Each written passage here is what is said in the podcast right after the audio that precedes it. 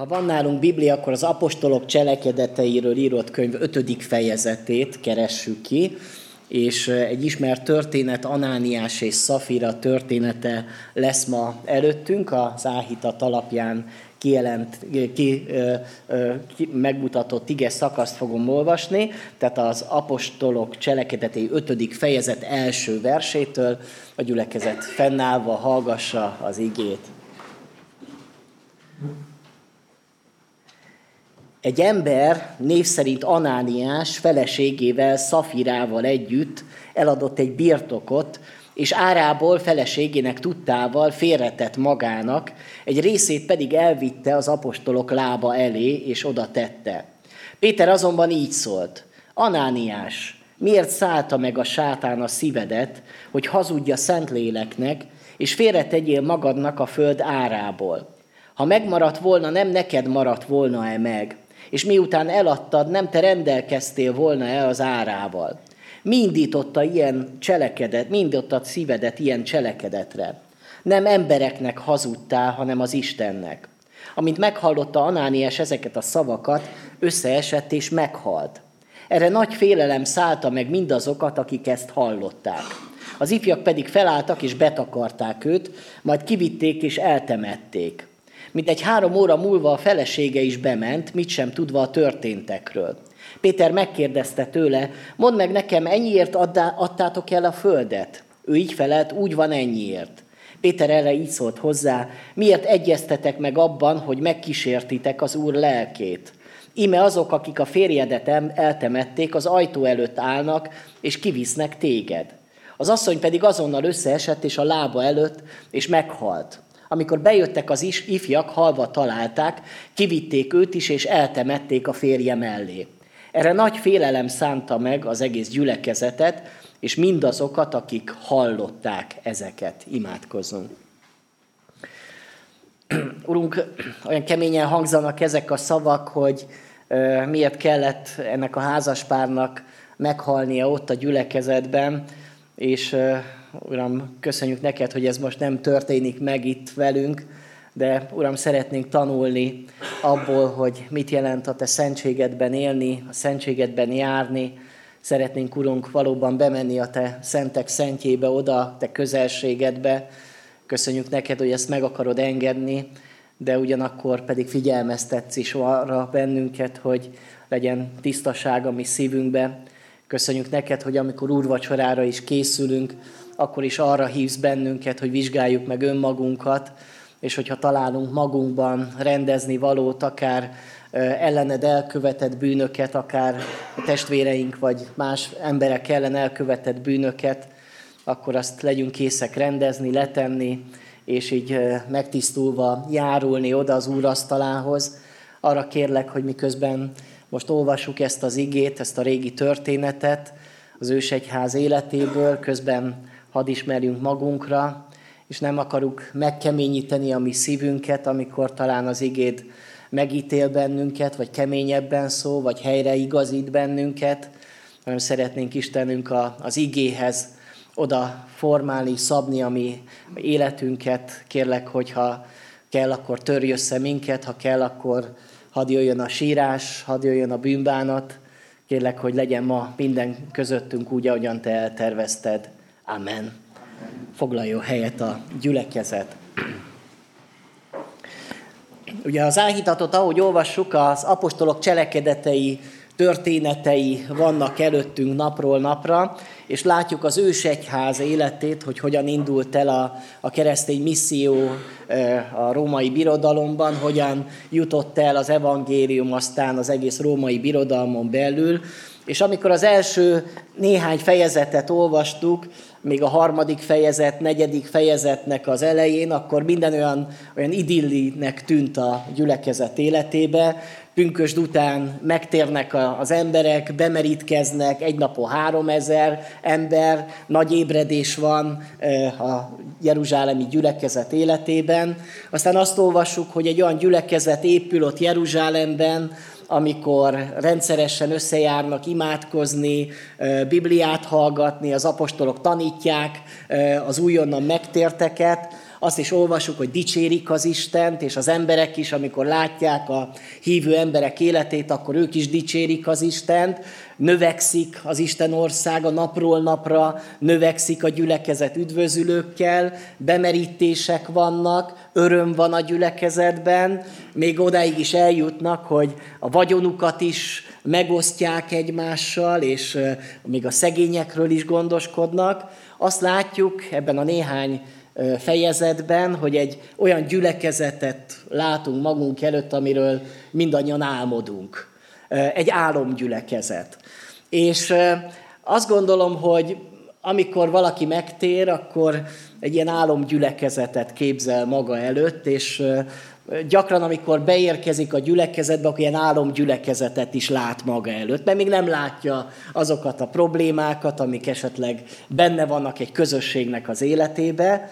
De aztán nagyon érdekes az a váltás, ami történik itt a negyedik, ötödik fejezetben, amikor ez az idilli gyülekezet elkezd valahol egy reális gyülekezetté válni, ahol meglátjuk azt, hogy a földi, földi gyülekezet életében mégsem minden tökéletes.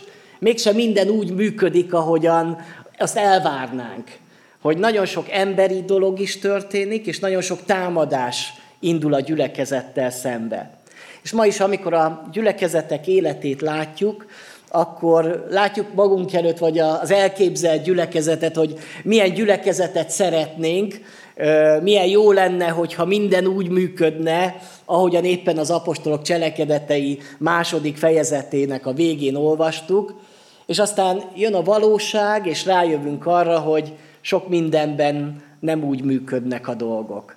Hogy sok kompromisszum, sok-sok támadás, sok-sok akadály a gyülekezet életében, és ezek a dolgok sokszor bennünk vannak, sokszor mi magunk vagyunk annak akadályozói, hogy igazán idillikus legyen az a gyülekezet, de ugyanakkor meglátjuk ezekben a fejezetekben, így a mai fejezetben is, hogy hogyan reagálta le az első közösség azokat a támadásokat, amik érték a gyülekezet életét. És ebből nagyon sokat lehet tanulni, és kell is, hogy tanuljunk, mert meggyőződésem, hogy a jelenlegi gyülekezet is, a mi gyülekezetünk is folyamatos támadás alatt van.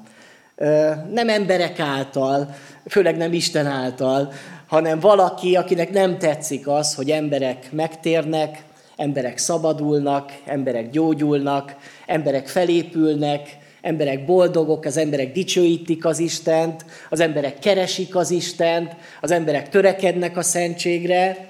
Ez valakinek nem tetszik, és ez a valaki, ez a sátán. Itt ebben a történetben is leleplezi Péter azok mögött, az események mögött, amik tapaszt, amiket tapasztal a gyülekezetbe, az igazi szereplőt, és ez a szereplő nem más, mint a sátán, hiszen azt mondja Anániásnak, hogy Anániás, miért szállta meg a szívedet a sátán?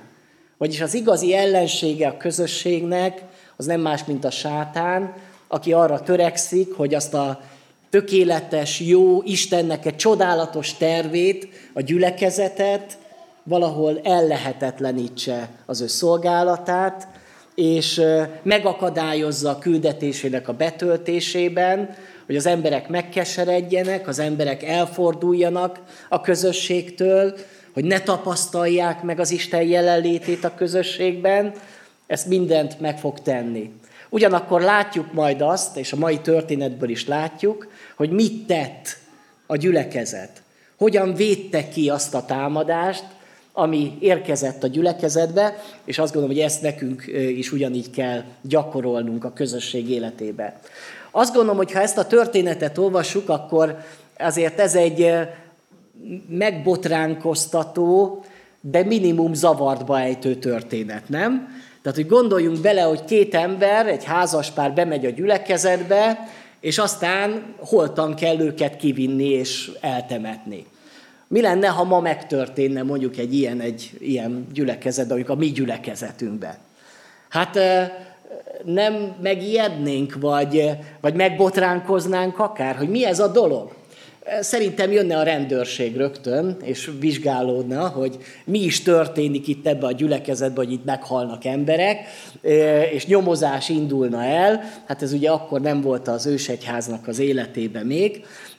Ugyanakkor biztos, hogy a sajtó is vízhangot adna ennek az eseménynek, és leírná azt, hogy baptista imaházban meghalnak az emberek Isten tisztelet alatt, és hogy milyen botrányos dolog. Ugye azt tudjuk, hogy a sajtó szereti felkapni a botrányokat, amik történnek az egyházban. Hát biztos, hogy ezt is jó alaposan körüljárnák, ezt a dolgot, hogy vajon mi történik a gyülekezet életében, hogy itt meghalnak emberek. És ezért lehet, hogy számunkra is egy picit idegen ez a történet. Nem is tudunk vele igazán mit kezdeni, hogy az az Isten, akit mi megismertünk Istent, az a kegyelmes Isten, aki az ő fiát adta azért, hogy üdvösségünk legyen, hogy aki úgy szerette a világot, hogy egyszülött fiát adta, és láttuk Jézus életét, nagypéntek, húsvét vasárnap, az ősegyház erre való hitre tért meg, és lett üdvösségük, és az úrvacsorai közösségben is a, a kegyelmes Isten, a szerető Istenre gondolunk, aki az életét adta értünk. Hát hogyan jön ez össze, az a történet, amit olvasunk, a, a szerető, kegyelmes, irgalmas, jóságos Istennel, hogy az Isten megbünteti úgy ezeket az embereket, hogy ott azonnal meghalnak. Hát ez hogyan jön össze? Ez egy másik Isten? Vagy, vagy ez nem is az Isten volt, hanem az ördög volt? Egyáltalán milyen az az Isten, akiben mi hiszünk? Ki az az Isten, akiben mi hiszünk? És meggyőződésem, hogy itt akarja az ige rámutatni azt, amit meg is akar tanítani az ősegyház életében is, hogy az Isten valóban szerető, kegyelmes, irgalmas, jóságos Isten, ugyanakkor az Isten szent Isten. És ma is szüksége van a gyülekezeteknek megtanulni azt, hogy milyen a Szent Istennel közösségbe lenni. Milyen a Szent Istennel együtt járni. Ha ezt nem tanuljuk meg, akkor nem ismerjük meg igazából az Istent. Akkor igazából nem kerülünk azok, vagy elkerüljük azokat az áldásokat, amiket az Isten készített az őt szeretőknek. Amikor az apostolok cselekedeteit látjuk, akkor meglátjuk benne azokat az értékeket, amik a gyülekezet életét jellemezték, és amik a mai napig is kell, hogy jellemezzék a gyülekezetek életét. És hogyha mi szeretnénk megfogalmazni, hogy a gyulai baptista gyülekezetnek mik az értékei, akkor ezeket az értékeket kell valahol magunk előtt látnunk, és most egyelőre csak kettőt írtam oda, mert még most itt tartunk a, a apostolok cselekedetei tanulmányozásánál. Az előző alkalommal, amikor arról beszéltünk, hogy Péter által meggyógyítja az Úr azt a sánta embert, azt a koldus embert a templom kapujában, akkor ott azt láttuk, hogy a gyülekezet értéke az a cselekvő szeretet. Hogy észreveszi a rászoruló embert, észreveszi a gyomorult embert, hogy nem megy el mellette, hanem megszánja, és gyógyulást ad általa az Isten. És hogy a gyülekezet életében ez a cselekvő szeretet megszűnik létezni, akkor a gyülekezet egy olyan alapértékét veszíti el, ami a gyülekezetnek a, a, a lényegét jelenti. Ugye olvasjuk az Efézusi levélben, a jelenések könyvében, hogy sok értéke van annak a gyülekezetnek, például az, hogy tiszta a tanítás, még a nikolaitákat is kizárják a gyülekezetből, egy tévtanító csoportot. Ugyanakkor azt mondja, hogy egy fogyatkozásod van, az pedig, hogy az első szeretetedet elhagytad. Hogy nincs már meg benned ez a gyakorlati, valódi szeretet. Az a szeretet az Isten felé, hogy szeretjük az Istent, és nincs meg a testvéred felé, az elveszettek felé a szeretet. Ezért a gyülekezetben újból és újból vissza kell találni a szeretethez, és nem megalkudni abba, hogy hát most már ilyen korban élünk, most már ilyen távolabb vannak az emberek egymástól, nincs időnk egymásra, hogy igazán szeressük egymást. Ebben nem lehet beletörődni, mert az Isten terve az, hogy onnan ismeri fel a világ, hogy az én tanítványaim vagytok, hogy szeretni fogjátok egymást. És nincs más bizonyíték. Ha ez nincsen meg, akkor a világ nem ismeri meg, hogy kicsoda az Isten, kicsoda Jézus. És mi is egy olyan közösséghez szeretnénk tartozni, mi is egy olyan gyülekezetbe szeretnénk járni, ahol szeretnek bennünket, és ahol mi is szerethetünk másokat. Egy olyan gyülekezetbe, ahol nincs szeretet, és ahol nagyon jó szolgáló csoportok vannak, és nagyon jó prédikátor van, ennek ellenére mégse szeretnénk járni.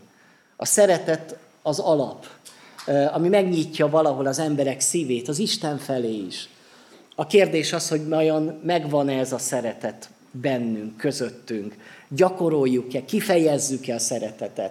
Nem elég csak azt mondani, hogy ú, hát mi annyira szeretjük egymást. Szoktam mondani házas pároknak, hogy te, te nem mondhatod azt, hogy mennyire szereted a feleségedet, azt a feleséget tudja megmondani, hogy mennyire szereted őt, mert ő tapasztalja azt. Te esetleg mondhatod, de majd meg lehet kérdezni a feleséget, hogy mennyire szeret a férjed. Ugyanígy a gyülekezetbe is meg lehet mondani, hogy hú, én mennyire szeretem a gyülekezetet. A gyülekezetet kell megkérdezni, hogy tapasztalja-e ezt a szeretetet. Hogy meg, meg, megélhető-e az a szeretet, átélhető-e. Tapasztaljuk-e mások szeretetét, és mi magunk is szeretjük-e, kifejezzük-e a szeretetünket mások felé. A szeretetet mindig ki kell fejezni. Az nem egy ilyen elméleti dolog, egy érzés, hogy úgy de szeretem a testvéremet, és akkor nekem úgy jó, hogy ilyen bizsergető érzés magamba, hanem, hanem az mindenképp kifejeződik. Kifejeződik. Olyan jó lenne, hogyha ö, úgy szabadabban kifejezhetnénk a szeretetünket egymás felé. Ö, sok ilyen szeretet kifejezést tapasztaltam, akár csak amikor valakik bátorítanak, vagy amikor valakik mondjuk hoznak krumplit, meg nem tudom, mindenféle dolgokat, és oda helyezik, és azt mondják, hogy nem is tudom, hogy sokszor, hogy kihozta azokat a zöldségeket. Ilyen módon is kifejezzük a szeretetünket, vagy olyan módon, hogy amikor majd elhangzik az áldott legyen a frígy, akkor utána nem elsúnyogunk egymás mellett, hanem, hanem oda megyünk egymáshoz, és azt mondjuk, hogy milyen jó, hogy látlak téged. És esetleg átöleljük egymást. Ez is egyfajta szeretet kifejezés. Meg tudjuk-e élni ezt a szeretetet. És most itt egy másik értéket látunk a szeretet mellett, és ez pedig a szentség. Az életszentség, a tisztaság. Mert hogy önmagában a szeretet is megszűnik létezni, hogyha beérkezik a gyülekezetbe, és gyökeret ver a bűn. Ha megtűrjük a bűnt a közösségbe. Ezért törekedni kell a gyülekezetben a szentségre, a tisztaságra.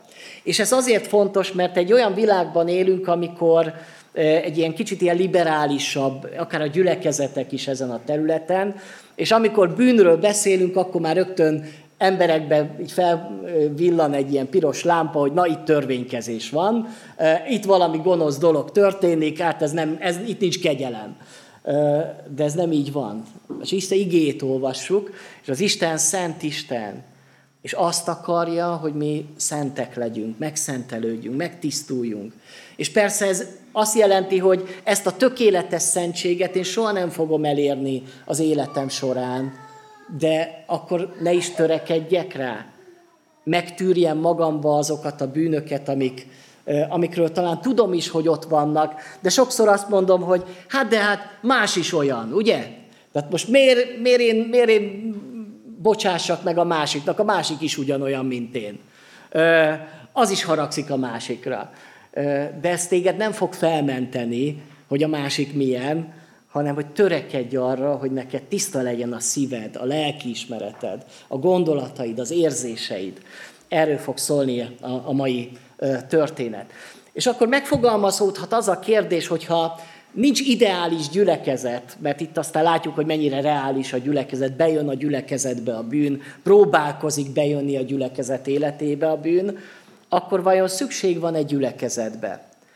Én nagyon sokszor beszélgettem az elmúlt időszakban olyan ilyen valláskárosultakkal, akik aztán elmondták, hogy ők csalódtak a gyülekezetbe.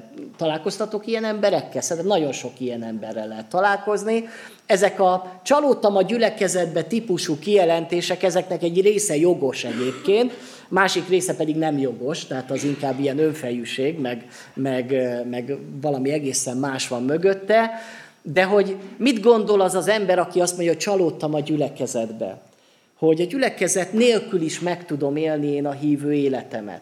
Miért kell nekem elszenvedni azt, hogy bemegyek a gyülekezetbe, azért beszólnak nekem, meg megkritizálnak engem, meg nem örülnek nekem, meg hogy unalmas a prédikátor, meg hamisan énekelnek, meg sok mindent tudok mondani, hogy miért rossz a gyülekezet. Miért kell nekem a gyülekezet? Lehet, hogy otthon én el vagyok csendességemben, olvasom a Bibliát, imádkozgatok, és milyen, sok, milyen, milyen nagy békességem van, senki nem zaklat fel. De mégis azt kell, hogy mondjam, hogy az Isten terve az nem más ma sem, mint régen, az a gyülekezet.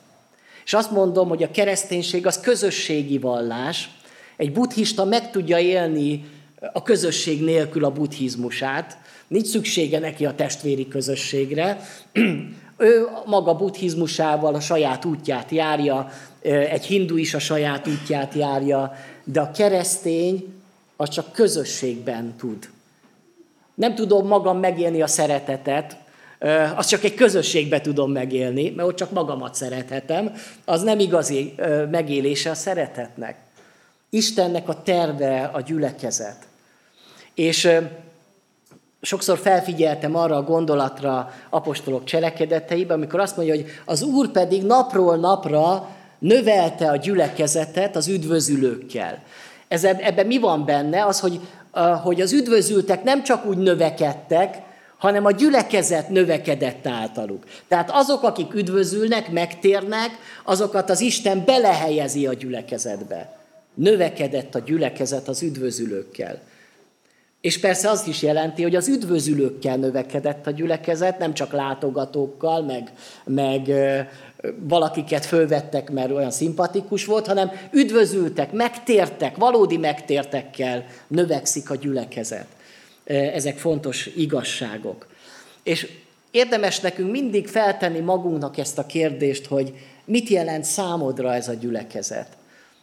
Mennyire érzed a, a saját családodnak, vagy, vagy tekinted kívülről, és kritizálod, hogy ú, milyen gyülekezet ez, pedig a gyülekezet te vagy, meg a gyülekezet én vagyok, a gyülekezet az mi vagyunk, a gyülekezet olyan lesz, amilyennél mi, te, mi tesszük ezt a gyülekezetet, hát miért ne formáljuk valahol sokkal jobbá, sokkal életteljesebbé, sokkal dinamikusabbá, sokkal örömtelivé, hogyha ez csak rajtunk múlik. Meg persze az Istenen.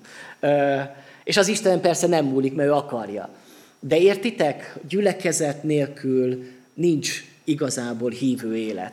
És hogyha téged állandóan ezzel kísért az ördög, és úgy gondolt, hogy hát én nem megyek el Isten tiszteletre, mert itt nem igazán találok barát, senkit nem érdekel, mi van velem, meg amúgy is nem szeretem azokat az embereket, akkor nem jó állapotban vagy, akkor meg kell térned ebből az állapotból.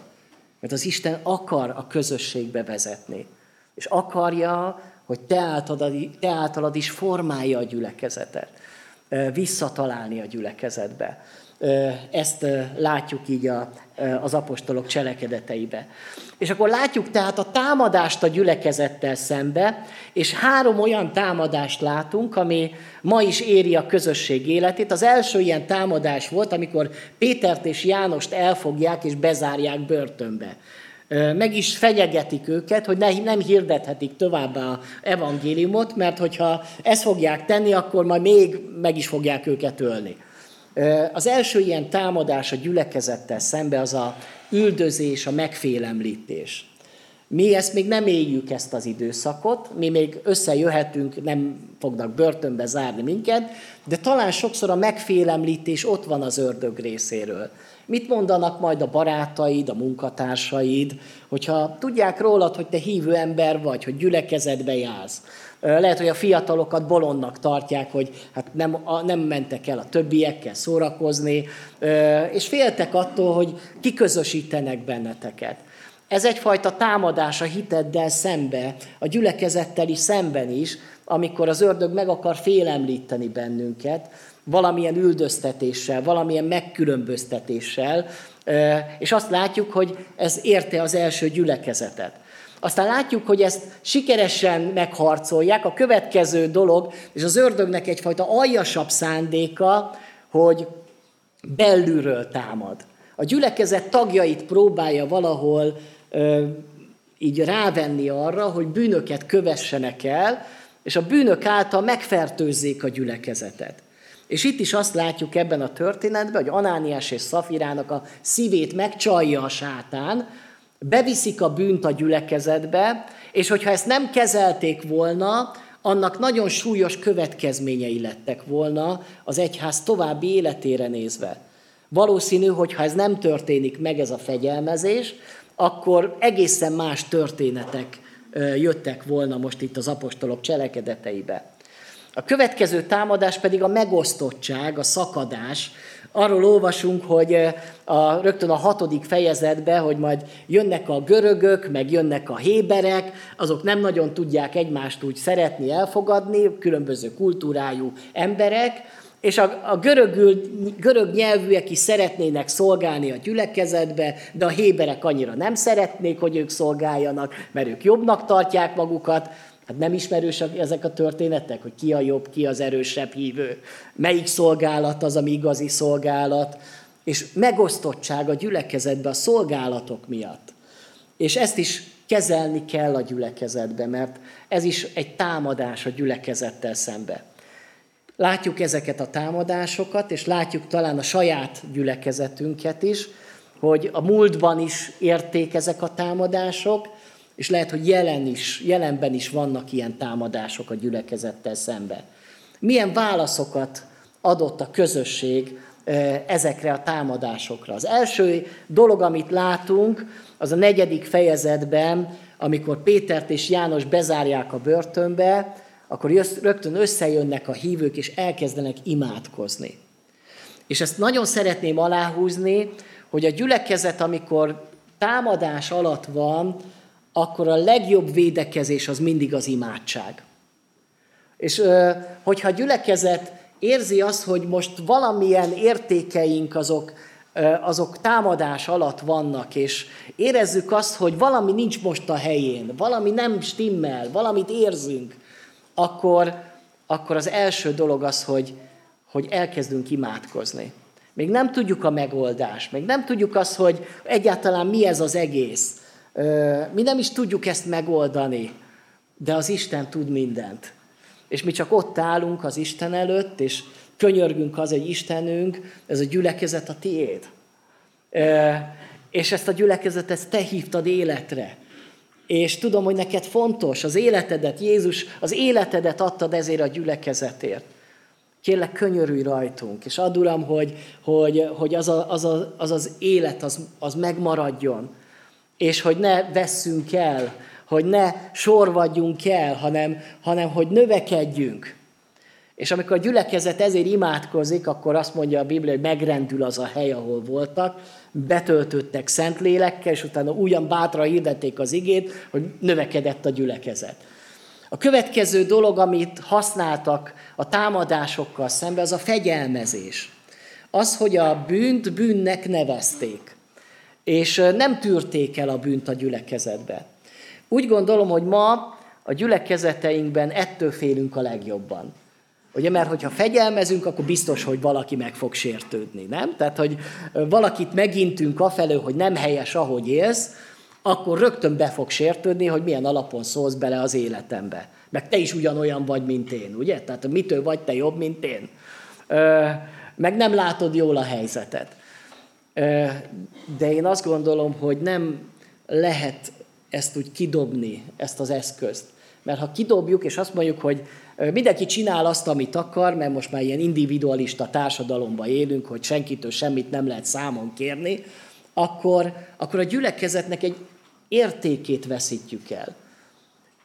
Felvetődött az a kérdés, hogy miért fontos nekünk a gyülekezeti tagság. Mert vannak gyülekezetek ma, ahol nincsen tagság. Én úgy gondolom, hogy ez egy jó dolog, hogyha gyülekezeti tagok vagyunk, akkor azzal kifejezzük, hogy mi ide tartozónak érezzük magunkat, és ezzel vállaljuk azt, hogy én számon kérhető vagyok. Ez jelenti gyülekezeti tagnak lenni. Remélem, hogy így vagyunk gyülekezeti tagok, hogy vállalom azt, hogy én számon kérhető vagyok. Hogy, hogy inthető vagyok, hogyha arról van szó. És nem fogok besértődni, hogyha ti intetek engem, mert ez a javamat szolgálja. Szükségem van a fegyelmezésre néha. Ugyanúgy, mint a gyermeknek is, hogyha rosszalkodik, akkor néha meg kell fegyelmezni, mert ha nem, akkor el fog vadulni, aztán, aztán utána már nagyon nehéz a, a viselkedésén segíteni. A közösségben is nehéz dolog, de szükséges dolog a fegyelmezés. A harmadik eszköz, amit látunk, hogy a gyülekezet vezetői azok bölcs döntéseket hoznak. Amikor vita van a gyülekezetben a görögök és a héberek között, akkor az apostolok összeülnek, imádkoznak, és, és egységre jutnak egy kérdésbe, hogy ezt fogjuk hozni, diakónusokat fogunk avatni a gyülekezetbe. Ez egy bölcs döntés volt, ami alapján tulajdonképpen ezt a megosztottságot, ezt helyre tudták tenni, és az egység újból létrejött a gyülekezetbe. Nézzük tehát a történetet, hú, most elszaladt már az idő, de azért igyekszem gyors lenni, és hogy az úrvacsorához is odaérjük, hogy sok bűnt látunk Anániás és Szafira életében. Látszólag csak egy bűnt mondjuk látom, mondjuk a hazudtak a Szentlélekkel szembe, de azt látjuk, hogy az egyetlen bűn az sok más bűnt hoz magával. És ezt azért szeretném így ebbe a történetbe aláhúzni, mert amikor az életünkben azt gondoljuk, hogy van egy kicsi bűnünk, ugye, tehát, hogy nem nagy bűnöm van, csak egy pici bűnöm van, de a pici bűn nem mindenkinek van, ugye? Emlékszem egy gyülekezetbe, volt egy testvérnő, nem is annyira fiatal volt már, valamilyen bűnt konkrétan látunk az életében, és megintettük őt, én megintettem őt. Erre mondta, hogy hát de Zoli, mindenkinek az életében van egy kis huncutság. Hát én mondta, hogy ez nem huncutság, ezt úgy nevezi a Biblia, hogy bűn. De lehet, hogy te is úgy gondolkodsz, hát, hogy mindenkinek van egy kis huncutság az életében, akkor most miért, miért én vagyok itt pellengére állítva, és miért nekem kell valamiből megtérni? Egyszerűen azért, mert a bűn, egy pici bűn mindig több bűnt vonz magával. Amikor a katonák egy szakadékot akarnak áthidalni, és át akarnak menni, mondjuk megtámadni egy várat, akkor ezt úgy csinálták a középkorban, hogy a, az íjász az lőtt ki egy, egy ilyen vékony, egy, egy, íj, egy nyílat, és azon volt egy ilyen vékony kis szál, amit, amit eltalált, és akkor arra a szálra fölfűztek egy nagyobb, vagy vastagabb kötelet, azon még még vastagabb kötelet, olyan vastag kötelet, ami aztán alkalmas volt arra, hogy arra ráépítsenek egy függőhidat. És azon keresztül már be tudtak jutni a szakadék fölött a várba, meg tudták támadni. És ugyanez a taktikája az ördögnek, hogy először csak egy ilyen pici kis damilszálat, egy pici kis bűnt oda belő az életedbe, aztán kicsit vastagabbat, picit még vastagabbat, aztán már egy függőhidat épít oda, és már egész útja van a te szívedhez az ördögnek. Szoktam mondani, hogy ha beengedsz az életedbe egy démont, akkor az mindig hívna, hívni fogja a barátait. És előbb-utóbb azt veszed észre, hogy egy légiónyi démon van benned. Így működik a bűn, hogy mindig jön a következő, és mindig hozza magával a következő bűnt. Ezt látjuk majd ennek a két embernek az életében, és ezért fontos az, hogy az életünkben észrevegyük, felismerjük, és megtisztuljunk. Mert az Isten ezt is megadja nekünk, hogy van lehetőség, és nem kell meghalnunk, ugye? Tehát azért nem ez a megoldása a bűnnek. Az első ilyen bűn, amit látunk, az az irigység. És sokszor ezt lehet, hogy nem nevezzük bűnnek, vagy azt gondoljuk, hogy hát azért mindenki szokott irigy lenni a másikra, de hogy, hogy ez, egy, ez a bűnöknek sokszor az eredője. Itt kezdődik egy bűn az ember életében, hogy elkezd irigykedni. sok történetben látjuk. Az egyik ilyen történet Apostolok cselekedetei nyolcadik fejezetben, amikor ö, ott látjuk a, a Simon mágust, és amikor Péter találkozik vele, akkor ezt mondja Simon mágusnak, hogy mert látom, hogy a keserű irigység és a gonoszság fogságába estél. És ez nagyon jó ige, egyrészt ez egy fogság, egy rabság, a, a keserű irigység. Mert hogy az irigység pedig a keserűségből származik, az elégedetlenségből származik, hogy elégedetlen vagy a saját életeddel, és elkezded nézegetni a másikat. Neki sokkal jobb élete van, mint nekem. Ő sokkal gazdagabb, mint én. Neki sokkal jobb autója van, mint nekem. Neki jobb telefonja van. Neki jobb felesége van, mint nekem. Neki jobb munkahelye van, mint nekem. Miért? Pedig én is jó ember vagyok, nem? Szoktatok ilyet gondolni? Hát mondjam el, hogy ez az ördög gondolata. Ez az, ami a csali, amikor megpróbál az irigységet úgy belecsempészni a te szívedbe, a keserű irigységet, és a keserű irigységből pedig sok-sok minden fog fakadni. Milyen irigység volt Anániás és Szafira szívébe? Látták azt, hogy volt egy Barnabás a gyülekezetbe, ugye vigasztalás fia, bár ez nem jó magyarázat, ez Apostolok cselekedete így fordítja, ő a, azt jelenti a Barnabás, hogy a, a profécia fia, és ez a Barnabás, ez oda teszi az ő pénzét a gyülekezet elé, és szét, az ő vagyonát azt odaadja a gyülekezetnek, eladja a földjét is, és nagy tekintélynek örvend ezután a gyülekezetbe. Ez a Barnabás lesz az majd, aki Pál apostollal missziós útra indul, és az a Barnabás mindig egy ilyen háttérszereplő az apostolok cselekedeteibe, de azt gondolom, hogy a legjobb háttérszereplő, tehát van ilyen Oscar-díj, ugye legjobb háttéralakítás, vagy ilyen, ilyen mellékszereplő alakítás, vagy a legjobb mellékszereplője az apostolok cselekedeteinek. És itt azt látjuk Barnabásban, hogy ő alázattal, de egyre nagyobb tekintélynek örvend a gyülekezetbe. És itt van Anániás és Szafira, és nézik azt, hogy na hát ez a, ez a Barnabás, hogy ide jön, aztán mindenki őt dicséri, meg mindenki olyan akar lenni, mint Barnabás, és itt vagyunk mi, hát ha mi is eladjuk majd a földünket, akkor majd mi is leszünk majd ilyen nagy emberek a gyülekezetbe.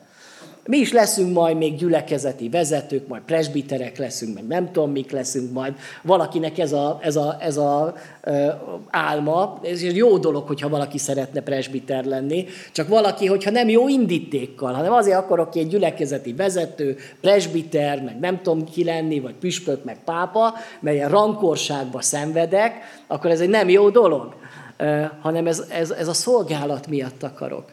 De itt van Anániás és Szafira, aki irigy arra, hogy Barnabást megbecsülik a gyülekezetbe, hogy értékelik, hogy bátorítják őt. És azt mondják, hogy mi is, mi is akarjuk ezt. De nem volt olyan a szívük hozzá, mint Barnabásnak. Valahogy ezt meg kellett oldani. A következő bűn, ami jött vele együtt, az a hazugság. Ez azért egy olyan bűn, ami, amit lehet megint csak... úgy is mondani, hogy füllentés, az igazságnak a, a kicsit elhallgatása, elferdítés, ez is lehet szépíteni a bűnt, de a hazugság az, az hazugság. Amikor nem a valóságot mondom, megszépítem a valóságot. És ugye nem csak a, a gyülekezetnek hazudik Anániás és Szafira, hanem az Istennek is hazudik. És gondolkodik az ember, hogyan lehet az Istennek hazudni? Hát az Isten nem tud mindent az életemből. Ugye ez már azzal együtt jár, hogy az ember nem is hisz az Istenbe, nem hiszi azt, hogy bármi, amit teszek, gondolok, az Isten előtt nincs titkom. Mindent tud rólam. És akkor megpróbálom becsapni az Istent. Hát hogyan csaphatnám be az Istent? Hogyan hazudhatnék a Szentléleknek? Mert itt azt mondja, hogy ugye a Szentléleknek hazudtál.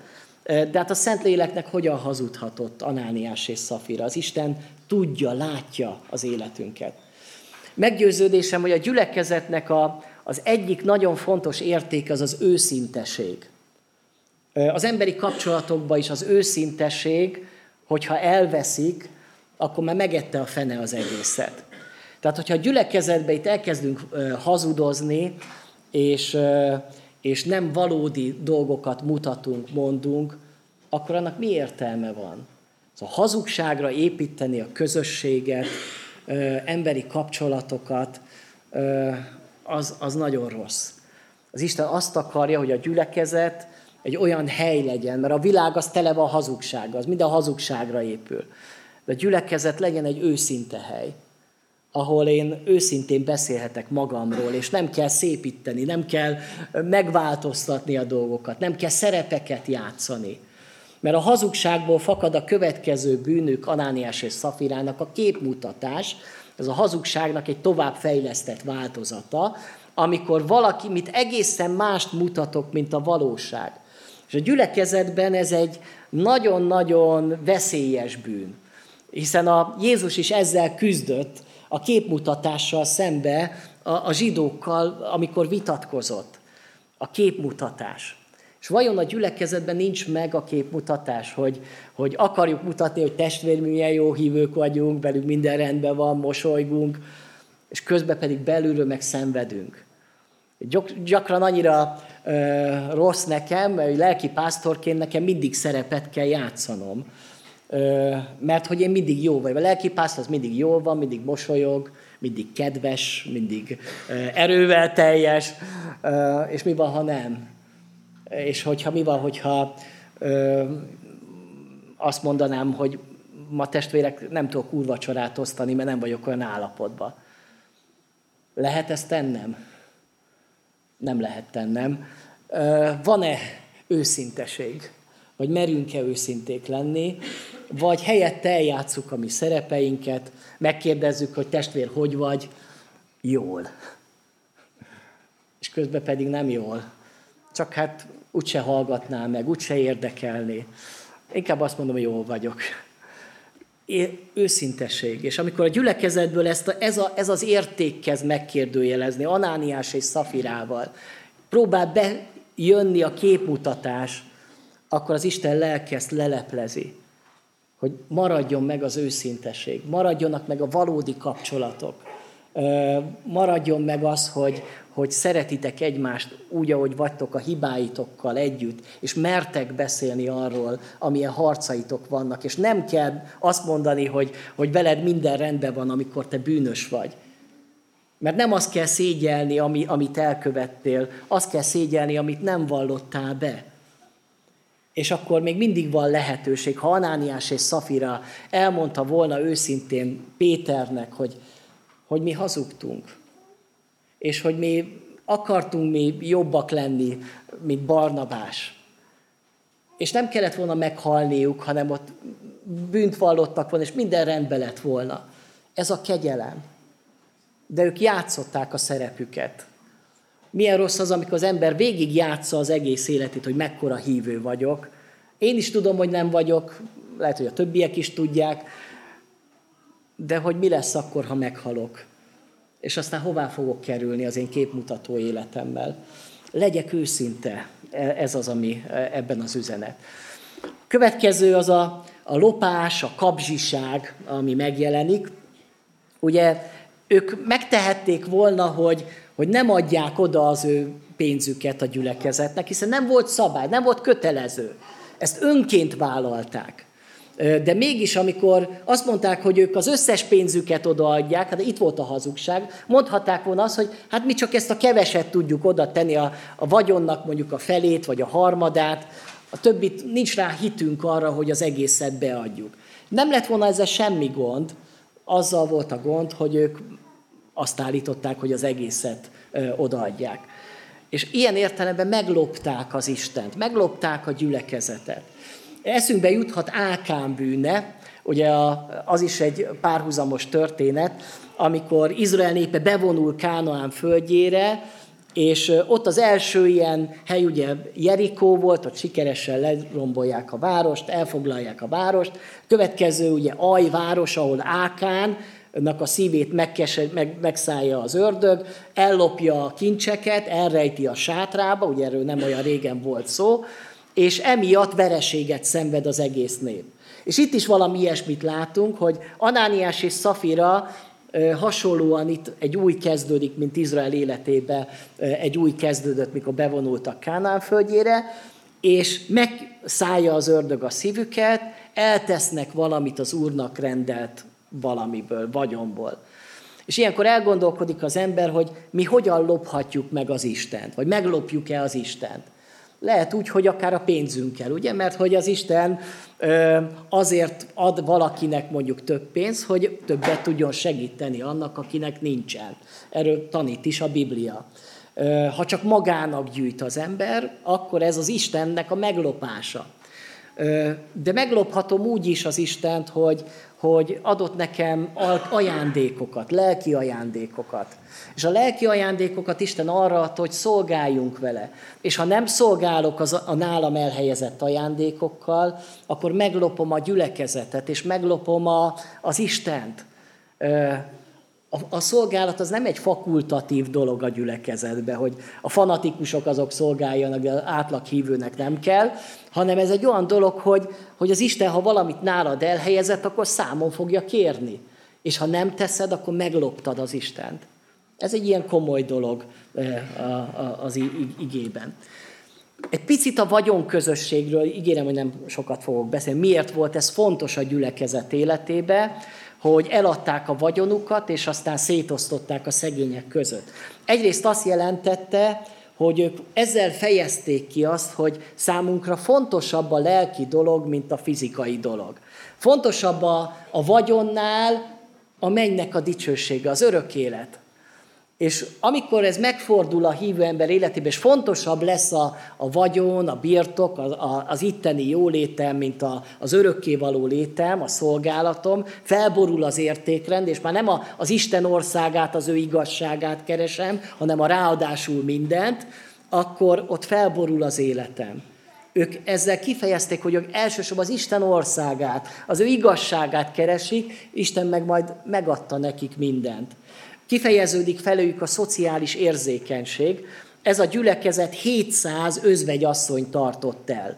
El tudjuk képzelni? Ez egy jó sok nagy szám, ugye hétszáz özvegyasszony, mert akkor nem volt szociális háló. Ezek az özvegyasszonyok, akik özvegyen maradtak, és mondjuk nem volt családjuk, azok a koldusbotra jutottak. De a gyülekezet felvállalta, hogy ezt a hétszáz asszonyt ezt eltartja. Azért ez egy nagy áldozat volt. Ma vajon mi tudunk-e mondjuk hétszáz emberről gondoskodni? Lehet, hogy nem kell hétszázról, csak lehet, hogy néhány emberről, akiket az Isten odaállít mellénk. Ez egy messiási jel volt, ugyanis a messiásnak az volt az jele, hogy nem lesz közöttetek szegény. Ez, ez így szólt a profécia.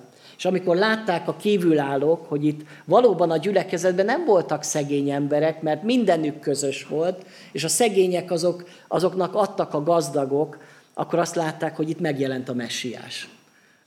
Ez, ez, ez, ez az, amiről beszéltek a próféták. És benne van az eszkatológia, végidők váradalma, hogy, hogy mi már tudjuk, hogy mindjárt hazamegyünk. Most már mit, mit gyűjtsük itt a kincseket? Semmit nem fog lenni. Örömmel adjuk oda, mert hogy tudjuk azt, hogy mennyei kincseket gyűjtöttünk. Ez mind hozzá tartozott. Még egy gondolat, hogy ez a házaspár egymást vitte bele a bűnbe.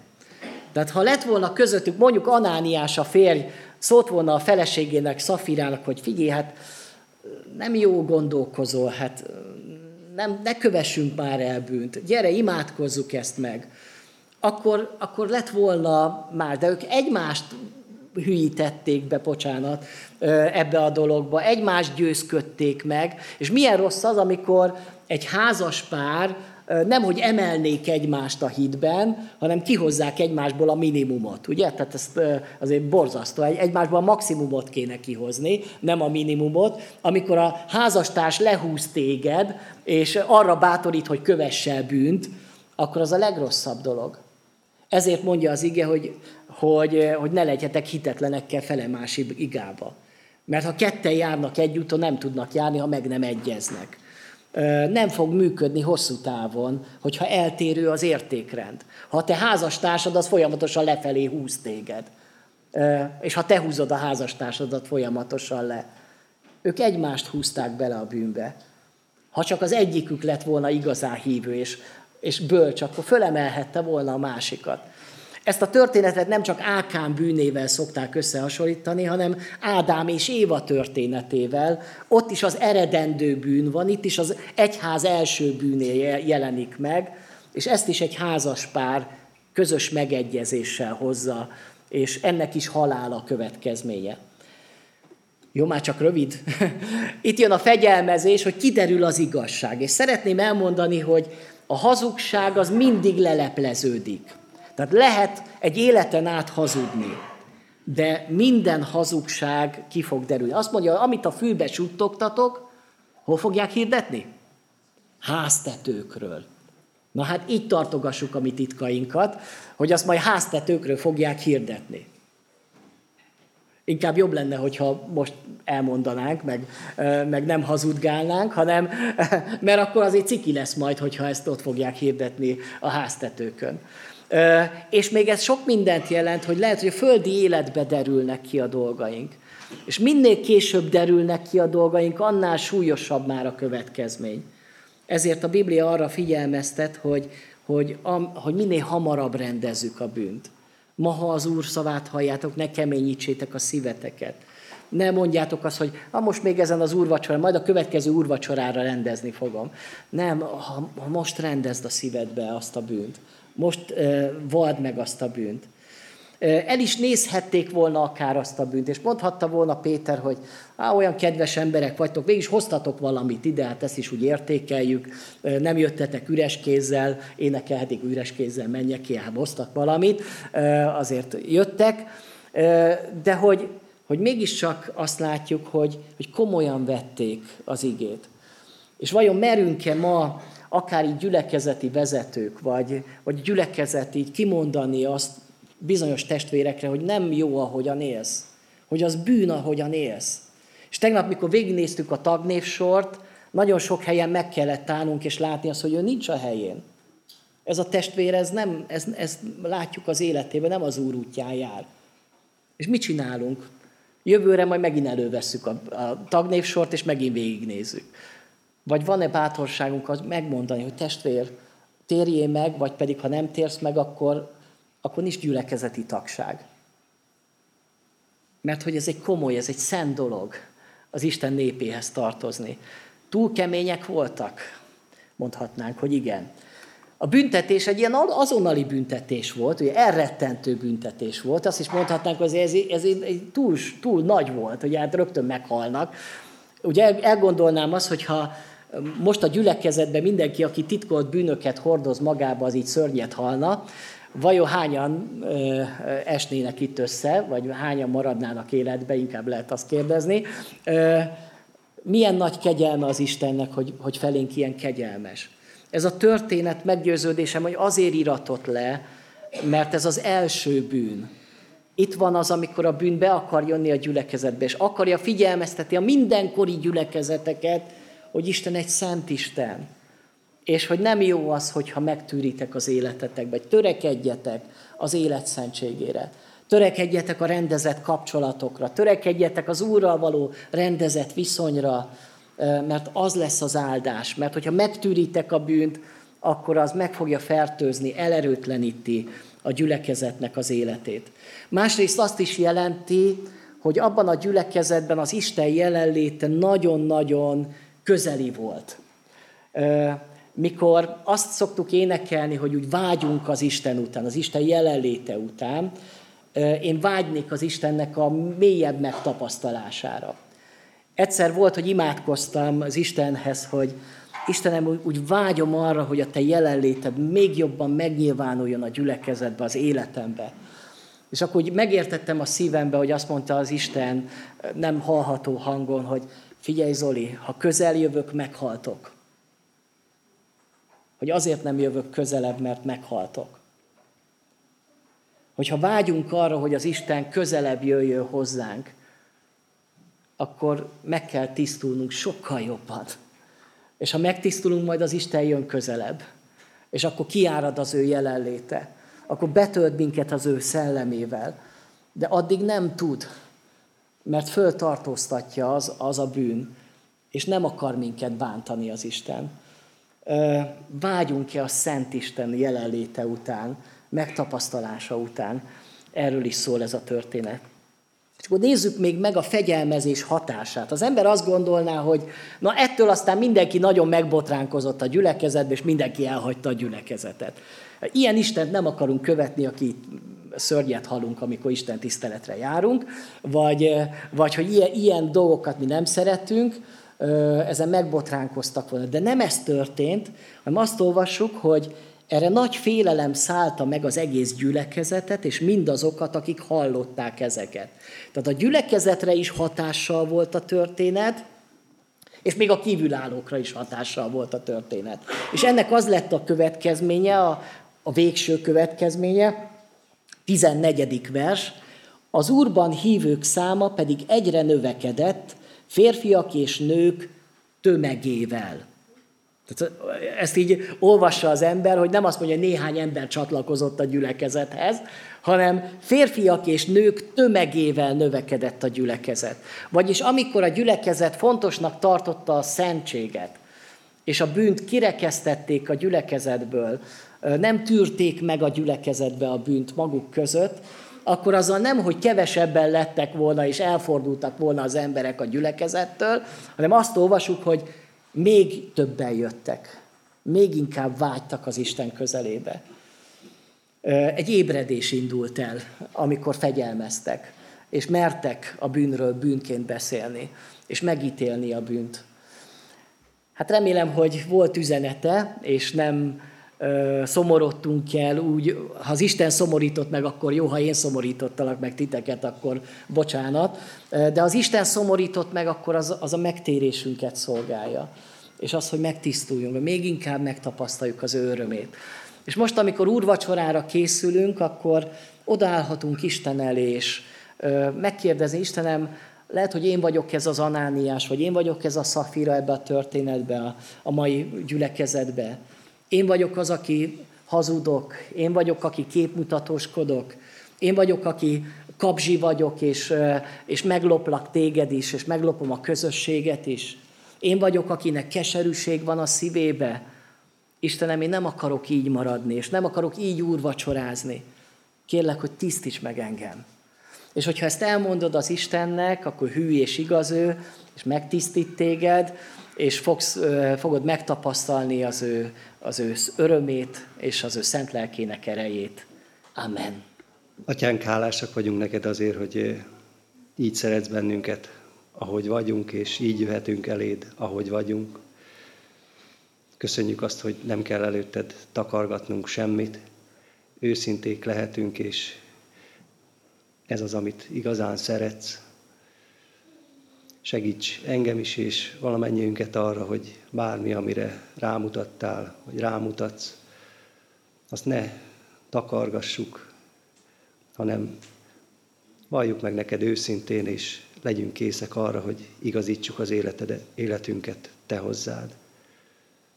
Amen. Végezetül Istennek népe, áldjon meg téged az Úr, és őrizzen meg téged, ragyogtassa rád orcáját az Úr, és könyörüljön rajtad, fordítsa feléd orcáját az Úr, és adjon neked békességet. Amen. Amen. Az Úr közel.